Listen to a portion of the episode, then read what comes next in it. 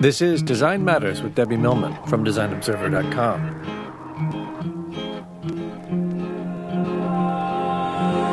This year is the 10th anniversary of the podcast. 10 years of designers and other creative types talking about what they do, how they got to be who they are, and what they're thinking about. On this podcast, Debbie Millman talks with Tiffany Shlain about her films, about starting the Webby Awards, and about the growing presence of technology in our lives. I think checking email and text, Twitter, all of it, it's so primal. Here's Debbie Millman. Some people have a lot going on professionally and when they get it all done, we admire their stick to itiveness. Other people have a crazy number of things going on, and when they get it all done beautifully, without seeming to break a sweat, the rest of us are filled with wonder. Well, Tiffany Shlain fills me with wonder. She's an Emmy nominated filmmaker. She's the founder of the Webby Awards and the co founder of the International Academy of Digital Arts and Sciences. She's a sought after speaker, and she writes a newsletter called Breakfast at Tiffany's. She runs the Moxie Institute Film Studio and Lab and a nonprofit. Today, she joins me on Design Matters to talk about her career in technology and film and some of her recent projects. Tiffany Shlain, welcome to Design Matters. So great to be here. Tiffany, is it true you were introduced to the internet by Sting?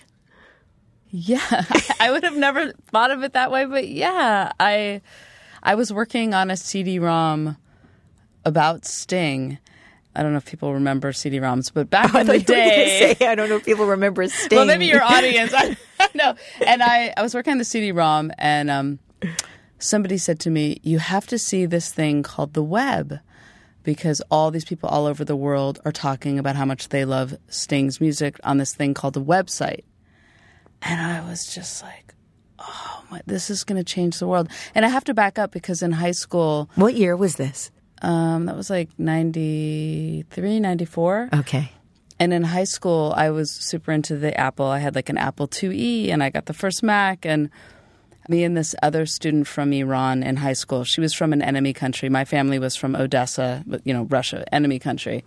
And we were very good friends, and we were both into computers, and we wrote this proposal called Uniting Nations in Telecommunications and Software. And from this one page proposal, we sent it to Barbara Boxer, who was the congresswoman in Marin County at the time. And from that, I got invited to the Soviet Union as a student ambassador out of high school to talk about the power of technology and computers connecting people. So that was in 88.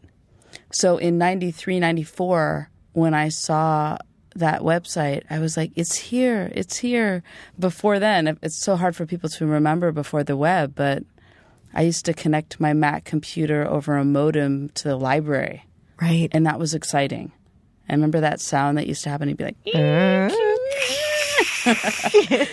so yeah, so that Sting project, and I did work on. It was actually that was a crazy project, but I mean, I was a big fan of Sting, and I was like 24 and got to meet him in London, which was crazy, but I didn't end up finishing that project. another, another story. so you grew up in Mill Valley, California. You were the daughter of Carol Lewis Jaffe. Is that how you pronounce it? No, she's Carol Lewis. Just Carol Lewis. Okay. A psychologist and the late great surgeon, best-selling author, thinker, inventor Leonard Shlain. Yeah. You've stated that when you were growing up, you had your very own Einstein and you called him Dad. Can you talk a little bit about what it was like to be raised by Leonard Shlain? Yeah, he was just a remarkable man. And, um, both my parents, they were such curious people. My mom, you know, in psychology, and my father, you know, in fourth grade brought a human brain and formaldehyde to my fourth grade class. In an ice cream container, yeah, right? And, and ta- taught us all about the brain all the time. And you know, he built a gigantic geodesic dome in our backyard with all the neighbors, and um, he was really into Buckminster Fuller, and he was interested in psychedelics, and he was just a brilliant, warm, loving, wonderful man that I miss so much. But he's with me in a, a lot of other ways now, which I recognize as I get further away from him dying. But um, yeah, he was just um, one of these special creatures. I read that he was the first person to teach you how to look for connections yeah. and patterns in life. Yeah. Can you elaborate how he did that? he loved to read and he loved to look at connections between disparate things. So, you know, his first book was called Art and Physics Parallel Visions in Space, Time, and Light. And he was looking at how revolutionary artists and revolutionary scientists were often talking about the same ideas, but one with numbers and one with images. So, the famous painting of Magritte, where the back of his face is on the front of his face, was around the same time as Einstein was discovering the gravitational pull of a black hole. And they were the same ideas. One was with images and one was with numbers. And he goes all throughout history. The discovery of molecules was, you know, pointillism. And, you know, he just, he goes all throughout history and saw these amazing connections. So he was always looking for connections in culture and science and history on what it means to be human, I think, on the deepest level. He wanted you and your siblings to be doctors. He, Yes. he bought you and your sister the book, The Making of a Woman Surgeon, four times. Yes. Four times. What happened to the previous he three kept copies? delivering it and delivering it. And I love, you know, I love science. I make a lot of films about science, but you know, he really, really wanted us all to be doctors. And my brother, he is a doctor.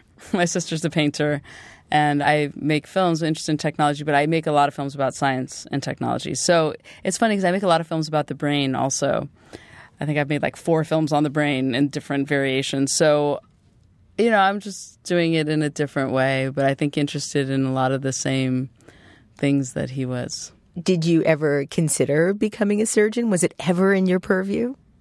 You know, neurobiology is really interesting to me. I mean, as a filmmaker now, one of my favorite parts of making a new film is I get to learn all this science and stuff and but no, I never I never thought that medicine was going to be my way to engage with the world. I mean, a lot of times when I'm making films, films are a way for me to process the world and understand the world more deeply, myself more deeply, how to contribute more deeply.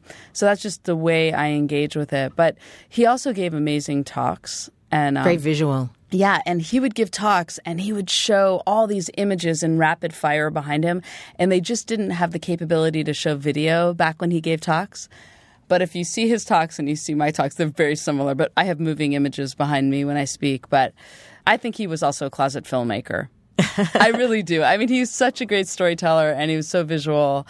And um, every weekend we went to the movies Chinese food, ice cream. We would just dissect the whole movie. Did you always know that you wanted to be a filmmaker? I know that you went to the University of California at Berkeley. Were you always intending to study no, film? I really was. It wasn't an option. I did not think it was an option. Why? I mean, I think you know we're all from my grandparents are all immigrants, and you know like work hard in America and make a living, and that filmmaking wasn't the way you were going to do that. But and actually, my first big fight with my father when I was at Cal UC Berkeley was that I wanted to be a filmmaker.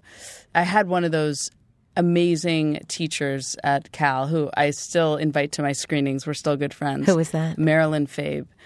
And she had this infectious excitement about how technological advances in film would change the way we recorded reality and change reality and when the camera could move and all, all these moments in history. And I was so excited about film being a way to make change in the world.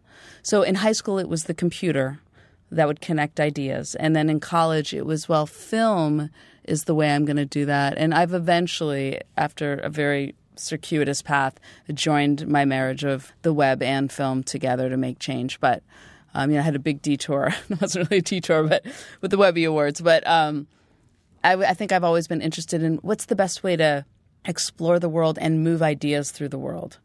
Your first student film was titled Hunter and Pandora. It was an experimental film which won UC Berkeley's Eisner Award, which is the highest award in art at the school. Um, what was the movie about? I haven't been able to find it online. I don't think it is online. I searched. wow. Okay, that movie was I you know my background was experimental because Berkeley didn't have production. So that's talk about constraint forcing you to be really creative. So there was no production at Berkeley. That's all at UCLA. So the way I would make movies is I would um, cut together old movies because I didn't have any f- facilities. So that was my greatest teacher. And my films today still are very collagey because that's how I learned how to make movies. But um, Hunter and Pandora is um, an experimental film, a love story about Hunter and Pandora in um, I think like seven parts. but it really has my experimental. You know, my films have a very experimental nature to them still, even to this day. Yes. So um, that really came out of necessity. Shortly after graduating college, you began working on your first feature film, a film called Zoli's Brain. Yeah. But after three years, you put the unfinished film on hold. How come? Oh, it was so ambitious. I had just graduated from Cal. You know, I had won this big award. I thought I, Spike Lee had just made "Do the Right Thing" on his credit cards, and I thought I'm going to make a feature film. And it wasn't like a small feature film. It was it was called Zoli's Brain, and it took place entirely inside of a sculptor's mind, where all the metaphors in the mind were visualized. Like there was uh, critical thought editing rooms, people on editing tables editing out thoughts, and we shot on Alcatraz for where brain cells, like creative thoughts, were imprisoned. And it was 40 locations, 400 actors. It was Michigana. I mean, Tiffany. basically, Wow. It sounds like Inside Out. well, a lot of people said that, and also being John Malkovich when it came out. Now, I never finished this movie. I will someday. But I just kept running out of money, and I had too much pride to like go to my, fa- you know, I raised all the money myself. Everyone worked for free, and then my second or third time I ran out of money actually working on that Sting CD-ROM was to get out of debt on Zoli's Brain. And then like the third time, I got really depressed. I mean, I, I kind of lost my vision for the project. I was broke. I had just been punched in the stomach by life. I was in my early 20s, which is a hard time anyways, sleeping on a friend's couch, feeling like a total failure that I had let everyone down who had worked for free for years on it and the people that did invest in it. That was such a difficult time for me and um, probably the most important part of my career. I mean, I, th- I think back, I can taste that moment, what I felt like. I mean, I was embarrassed to go out. I was worried what people were going to, everyone, there was press about the movie. So wherever I went, people would ask me, how's the film coming? And I was inside, you know, I was depressed. How, About, how did you I had a get creative out of block. that? Yeah. How did how do you pick yourself up after something like that? I I mean, now I know that it's just as important to know when to stop something as when to keep going. And in my family, no one was quitters. You know, it's if everyone works very hard, and so I didn't think it was an option to quit that project. And I eventually did, which was an important step. And then I I took baby steps. I think that's how you get out of a creative block. And actually, I made a whole film about creative process because I was trying to. I think as I've gotten older, I understand that every film has that period. And now I know that it ends. and I have strategies to get beyond that period. So I'll tell you what I do now is I usually always every one of my films, even the shortest one, I mean maybe not the shortest, but you know, I've made 27 films. So a lot of them they always have that period where I feel completely lost and I've lost perspective. That's what happens. You're in the editing room too long, you lose perspective. So now I have a group of you know advisors I've worked with for 20 years. Story editor, they all look at it and give me notes. I I also step away from the project.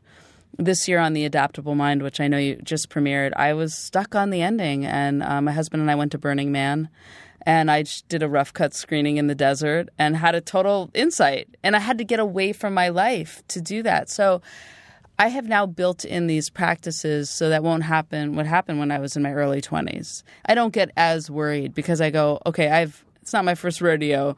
I know I okay, this is that feeling and doubt and dread and insecurity and I'm going to climb my way out of it. What made you decide you were ready to take another risk after? I did small projects. I, I small and I kept building up until I got really big again with the Webby Awards. But to, before, between Zoli's Brain and the and the Webby Awards, I was taking on smaller projects and building my confidence back. And that was just an instrumental period in my career because I, I fell hard young. and um, so all of the things that have happened since then, I'm incredibly grounded. It was very humbling to fail so publicly at such a young age. I read that that three year ordeal made you appreciate every success after that, big and small, in a way that you never would oh, have. I think heartbreak does that. Oh yeah.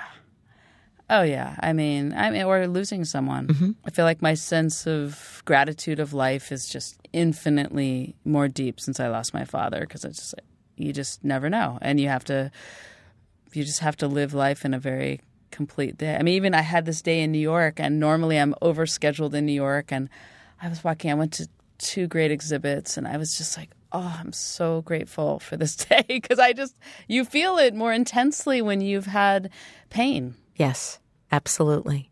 What made you decide to start the Webby Awards? How did that happen? I read that you that you said that you were grateful to have had the opportunity to start. And I was wondering how that opportunity Yeah. came to be. Yeah, because you know, life happens because a lot of people believe in you.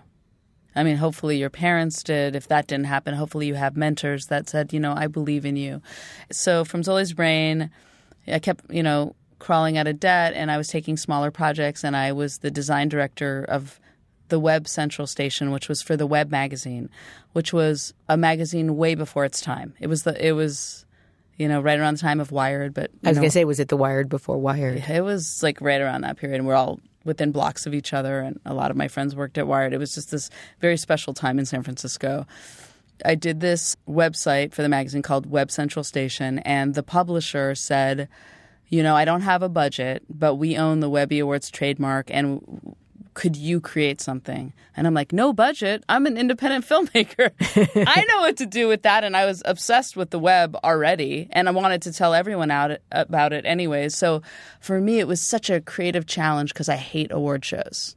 Really? Yeah, I find them Why? so the model of them. I should say that I always find the model so stifling. Or you know, they've gotten a lot more edgy uh, some of them, but at the time they were so the acceptance speeches I was always so worried people were going to forget to thank the right person. I'm there going like, "Don't forget to thank your partner or your you know, and so we made um we had the first MC was Cintra Wilson, who was great, and we had this five word acceptance speech rule, which no one has broken. And we're at our 20 year anniversary. But, um, you know, the publisher saw my work with web designing an early website and knew my producing skills and gave me a chance. So I'm one of those people. I still thank my film teachers and my credits because I think that's a really key too. Don't ever forget the people that gave you a chance. And, you know, I was able to run with it and I raised sponsorship money and I got to really rethink an award show. So we did all these experimental films and we had really edgy entertainers. I mean, my MCs were like Marc Maron, Alan Cumming. Um, I got to really play with the model of an award show and the constraint of the five words became this incredibly creative part and we were able to honor the pioneers of the web in a really unusual way and it was just this zeitgeist moment in San Francisco. I mean, the 90s, the first boom, you know, I was in my 20s and I remember when the Google guys rollerbladed onto the stage and Mayor Giuliani tried to bring the Webbies to New York and There was a bidding war. it was a crazy period in my life. It was exciting. what made you decide to sell the Webbies? One thing about an award show, it, it creatively, like I was always trying to rethink it, and there was a certain point where I was like, I want to go back to filmmaking combined with the power of the web. So while I was doing the Webby Awards, Bush got into office. And one of the first things he did was cut international family planning. And I was so pissed off that he did that. And, you know, had grown up with stories of my father that would help women with botched abortions, and my mother, who was, my, both my parents were strong feminists. And I had made all these films for the Webby Awards. So, er, introducing each show, I would make like experimental film. So I went to Planned Parenthood. I said, I want to make a short experimental film that's funny that will reach my generation about reproductive choice. And they were like, uh, okay. you go do that. Let's see what you can do with that. so I made this film called Life, Liberty, and the Pursuit of Happiness. And all the Planned Parenthood showed it on the 30 year anniversary. I wish the film wasn't still relevant today. And it got into Sundance, and that was so exciting because here I was going on this filmmaking path, then did the Webbies, and then made this side project. And and when I saw the power of this short film combined with the web, and you have to remember, video was just starting to be shown on the web, and I thought I need to combine my loves of film combined with the web to make change. So I was also pregnant. You know, I had my first child, and I thought I don't want to work as hard as I was working so hard on the Webbies, and it was just insane hours to do an event, and you're always one upping yourself every year. So I thought, how do I scale? And Life, Liberty, and the Pursuit of Happiness, it still shows today and doesn't need me, whereas the Webbies always needed that energy every year. So I started a film studio, and we've made you know a whole bunch of films that really look at the intersection of culture, technology, humanity. So I, it's really fun to combine those loves. So at this point, you're now focusing on making documentaries Yeah. and doing experiments and engaging people on social change with social change. Yeah. Um, and I'd love to talk about your filmmaking style. How would you describe it? It's it's unusual. I mean, whenever people say, "Oh, do you make documentaries?" and I'm always like, uh, "Kinda." I mean, I mean, I'm like a lot of my films. I'm also I'm doing like cinematic essays. They're very, very visual collagey. I think was right, a great and that word. really came from me not being able to go to film school, but loving Cal. So I never regret that. I never regret that decision because it forced me to have this unique voice out of necessity. But the style is. Um, I do a lot of animation. I work with great animators, but a lot of times I'm trying to articulate ideas that don't exist. So I spend a lot of times on animation. I search for archival images. That's my favorite thing to do. I'm working on the script with my co-writers, and and for me, finding the right image that's not an expected image, but will take the idea further is very exciting to me. It feels like you do a lot of recontextualizing. Yes, and associative, but you know, our show, uh, The Future Starts Here, was nominated for this Emmy Award in a new category they added. And the title of the category was the first category that ever felt like it fit for me, which is it was like new approaches in arts, culture, and lifestyle. It's just an unusual approach. I'm not interviewing people. Ultimately, what you see on the screen is a visual journey of a thought process or exploration. Let's talk about Connection. Your first feature documentary Yeah. is titled Connected, an autoblogography about love, death, and technology. The story of this film really begins in 2008, despite the fact that the film came out in 2011. In 2008, your father was diagnosed with terminal brain cancer. You also found out after having five miscarriages, you were pregnant again. So you started to create this film nine months after you found out about your dad's cancer, he died. And the experience is one of the themes of Connected. I read that your film is an attempt to understand our world, where we came from, and where we're headed. Mm-hmm. In what way would you say that the film is an attempt to do that? Well, originally, when I was making it, my father was a co writer, and I thought, great, we're going to collaborate on a film together and we're going to understand the world better together. And we're going to take this journey from the Big Bang to the future. That was the plan. And, that's really what the movie is as well. It starts with the Big Bang. It does. And then I was making that movie, and it was all about connectedness, connectedness with biology and technology and geography and all the different ways we're connected. And how can we extrapolate out all the technological connectedness and where, where is that taking us? And then my father, you know, one of my best friends was diagnosed with brain cancer. And I remember being in the editing room and watching a cut of the movie, a rough cut, a two hour rough cut. I had that same sinking feeling that I had with Zoli's brain, but however many years later, I watched the movie. And I thought, I'm not feeling emotionally connected to this film. And it dawned on me I was making a film about connectedness, and I wasn't at all dealing with emotional connectedness. It was all in the head. I wasn't in the heart at all. It was all left brain. And it was this moment where I realized I need to enter the movie. Like here, I'm losing one of my most profound connections, which is my father, and uh, I'm not talking about that. So the film, oh, it was such. I remember going to the story editor and calling my investors. I'm like, the movie's changing, and we essentially took the movie apart, and we there was like the intellectual journey of humanity, and then there was my journey, and we made two separate movies, and then with the help of a story editor who's wonderful, we linked them together. And the moments when my own personal story and the larger story of humanity clicked were like my favorite moments in the movie. And I do believe that when you speak your truth, you're speaking to some universal truth. It was the first time I ever narrated part of a movie. You know, Peter Coyote. I've always had a lot of male famous narrators. And I remember saying, I I need to narrate the part that I'm feeling. And that was a very empowering moment as an artist just to go, I should be speaking my own thoughts. And those are my favorite parts of the movie, actually. Interesting.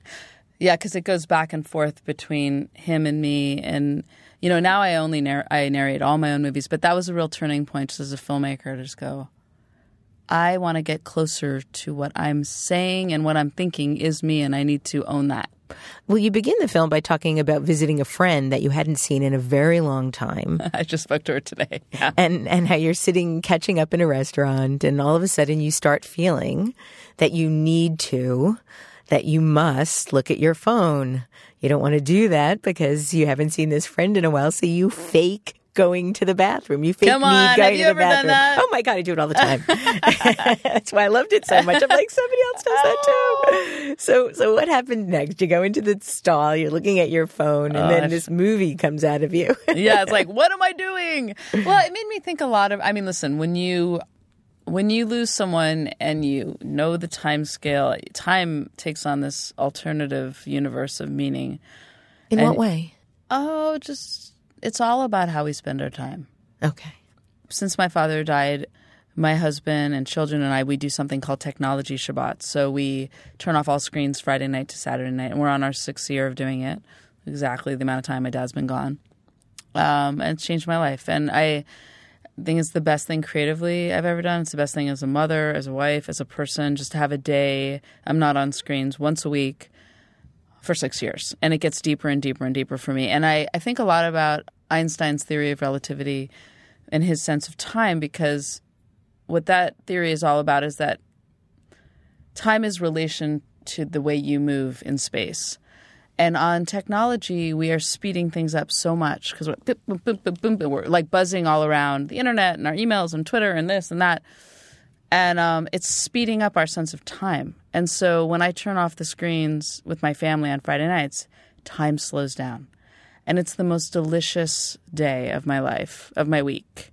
Because what's the one day of the week you want to feel long is Saturday, anyways. And my husband and I still joke, like, oh, what time is it? Oh, it's only 9 a.m. And we've been up for hours, but it's just this very stretched out sense of time. Did it take some time to go through any kind of Withdrawal? technological withdrawal? Yeah, yeah. I mean, you know, I- and in fact, usually on Friday nights, I keep a big Sharpie. And I have a lot of, I like writing in Sharpie. I like the smell and I like the way it writes. But I always keep a lot of Sharpies around. I have a Sharpie and a pad of paper.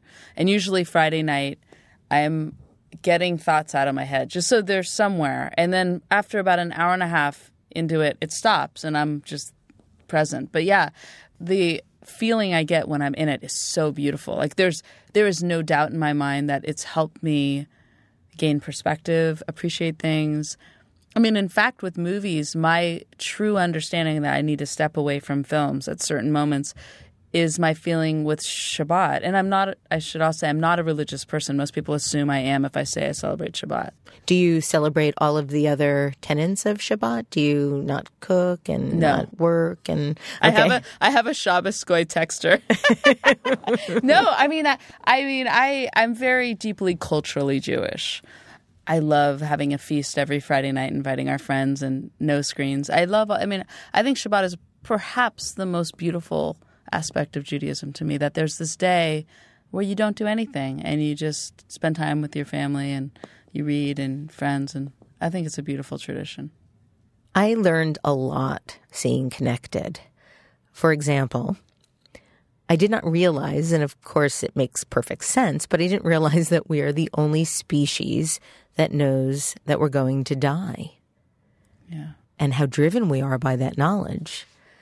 And I think that having these Shabbats Yeah. gives you the opportunity to appreciate life. Yeah.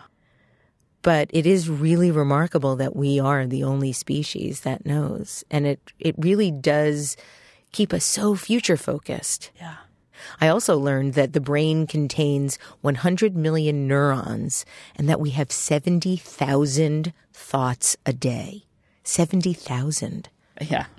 I also so there's so many things. Uh, This movie is so wonderful. I can't say enough you. good things about this movie. I, I I knew that we love dopamine, the chemical in our brain. I didn't know how much we love it. Yeah. Um. So it's the chemical in the brain that makes us feel good, and we do things that provide dopamine over and over and over again. So what does checking email or or looking It at gives the you a screen? hit. It gives wh- you a hit. Why? Why does it? Is it because somebody wants you or needs you or? I think checking email is like the most and, and text, the Twitter, all of it. It's so primal. That's actually what I got to from Connected is that our need to check our phone and see if someone's retweeted us or texted us or emailed us.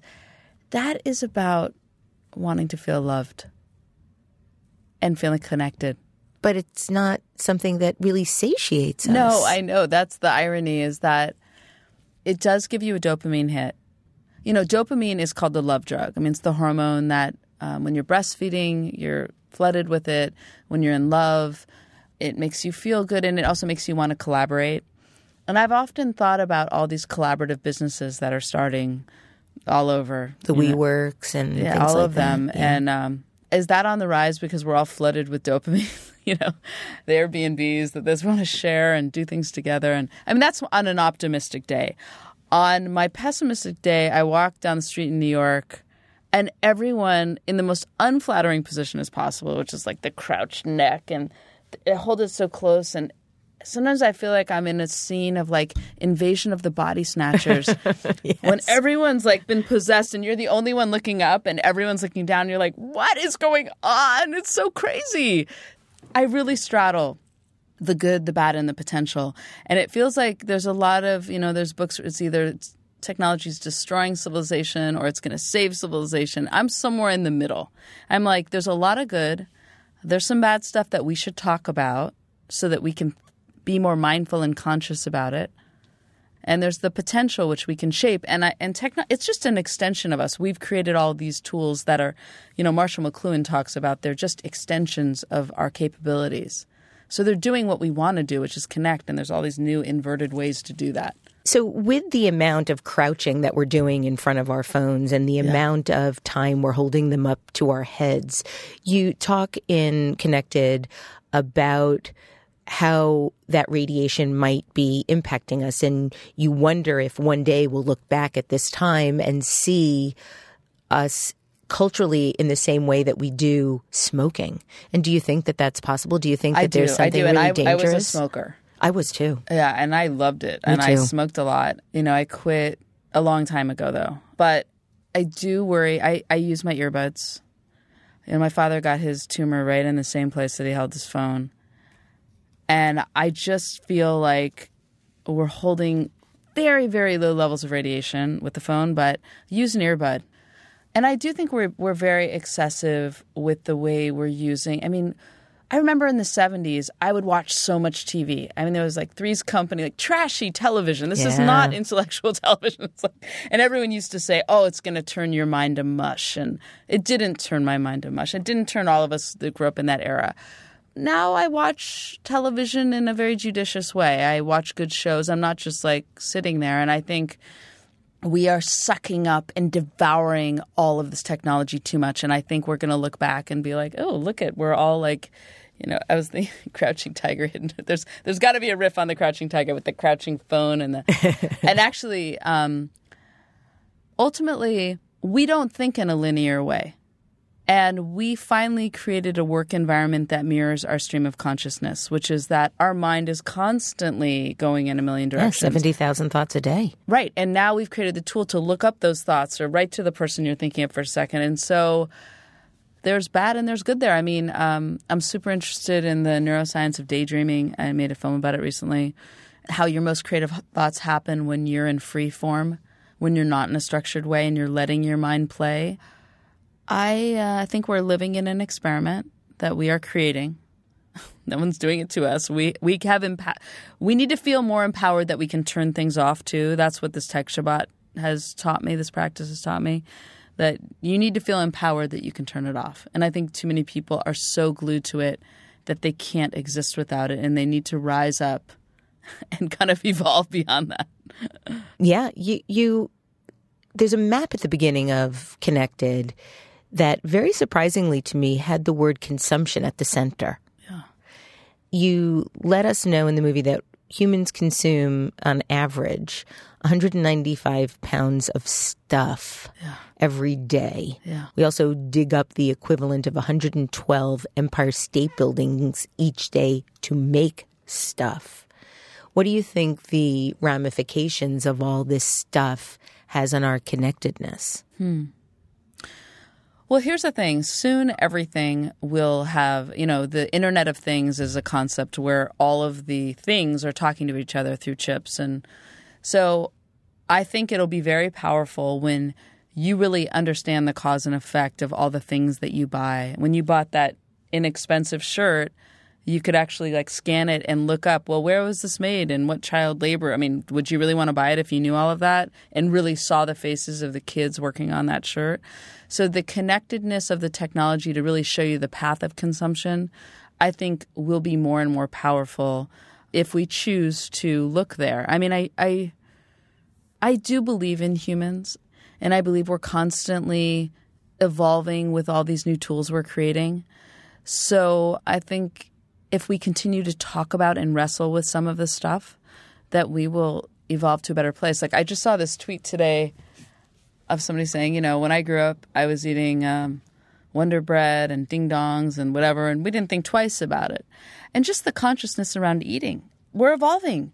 I grew up on Wonder Bread.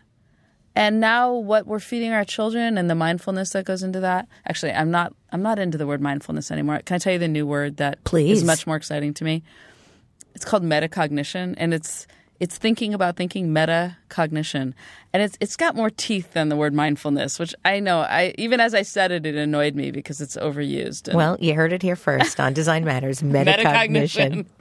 let's talk about your your one of your most recent films the adaptable mind yeah. what i love about your films tiffany is that you're entertained and you learn and you're inspired all at the same time and there are oh, very few people you. that can do that but i learned that the brain is an amazing resilient thing and I also didn't realize that we begin as humans to sense the motives and feelings of others when we're about 5 mm-hmm. and that this grows over the course of a life. Mm-hmm. Talk about the adaptable mind. What was the reason for making this particular movie and, and how would you describe it to people? Yeah, it's 11 minutes. I always like to frame my films in length. I don't know why, but I feel like, and it Oh, that film was really hard to make, but I'm really excited about it now. But it was a tough one because we wanted to explore all the research and ideas around what are the skills you need to flourish in the 21st century. What should we be focusing on in school and in life to flourish? And there's all these different schools of thought, and they have all these different terms. It, it's actually it's fascinating because they they don't agree non-cognitive, cognitive, uh, metacognitive. Meta, I mean, uh, there's so much language around, and really interesting research around what do you, you know, in school, the school reform movement, and character education, and what do you need to focus on. So we looked at all the research and we thought, what are the unifying elements of all this research? We saw that there was five elements so we created our own list, which we thought was kind of ironic that we were like trying to c- condense and distill the list with another list. Um, but a lot of my films have the title of brain in them, but mind is much more open to me because it taps into even though the brain does control all emotions and everything, but mind to me kind of taps into bigger ideas and actually the visual metaphor in the film which I spent a lot of time on and I I love the way it turned out just because it was a lot of pain to get there, but um, is that the mind is as expansive as the universe. So we use a lot of visuals of skyscapes to show the mind. So to me, I guess the adaptable mind is about the incredible qualities and flexibility and expansiveness that we all have. And at the same time, my husband, Ken Goldberg, is a professor of robotics we've been having a lot of conversations because there's so many op-eds and books and articles about how robots are going to take over the world which we do not believe is going to be the case. And we talk about it a lot. He's always like, This is ridiculous. If you were in my lab, you would understand that robots are not going to take over humans anytime soon and probably never. and he always envisions a collaborative relationship with robots and automation and humans. So I also was trying to speak to that fear. There's a lot of fear mongering in general in our society and to remind people the incredible adaptability and suppleness of the human mind. You quote the psychologist Howard Gardner in the film and state that creativity is a liberating human energy. Yeah. I think that's one of the best definitions of creativity I have ever Isn't heard. It, I just got chills. Extraordinary. It's such a great way to describe it. And and for that line, I found this amazing slow motion shot of popcorn being popped, and I thought, Oh awesome. yes, I love popcorn just because I'm you know going to the movies all the time. So popcorn is just a conduit for the butter, really. But I I judge the, the theater. I judge the theater on its popcorn. So when I saw that shot and I, I when I read that idea, I was like, that is it. It's unleashing it's unleashing us, our human potential. So the things that you believe that the adaptable mind needs to flourish now are curiosity, creativity, taking initiative, multidisciplinary thinking, and empathy. Mm-hmm. And you talk about how empathy levels have dropped substantially in our culture now. How can we bring them back? Eye contact. Eye contact. Interesting. it's so simple. well, I mean, even, uh, yeah, I mean, this goes down to our faces down all the time. I mean, really looking people in the eye, it's rare. When you really talk to someone and look the way we're doing, we're looking each other in the eye, it's so different. A lot of people don't do that as much anymore. And also, there's probably a lot of people that you interact with every day. The person that gives you your coffee or doorman or whatever. And really taking a moment to understand who they are and their story and imagining what life would be like in their shoes. And I, I think that is something we can always work more to do more of. I think some of our bigger issues in this country have to do with empathy. I think that empathy is something you have to work at, which I don't think people think about.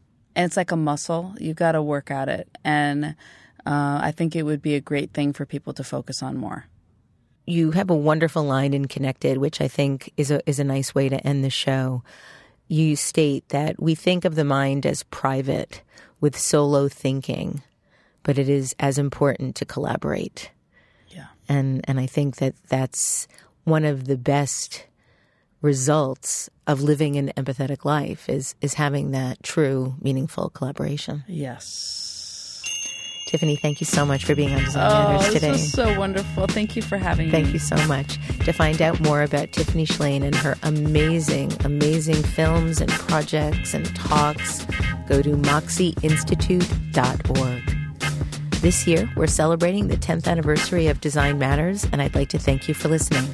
And remember, we can talk about making a difference, we can make a difference, or we can do both. I'm Debbie Millman, and I look forward to talking with you again soon. Design Matters with Debbie Millman is produced by Curtis Fox Productions with technical assistance by Rainey Ortica. The show is published exclusively by DesignObserver.com. You can subscribe to this free podcast in the iTunes Store.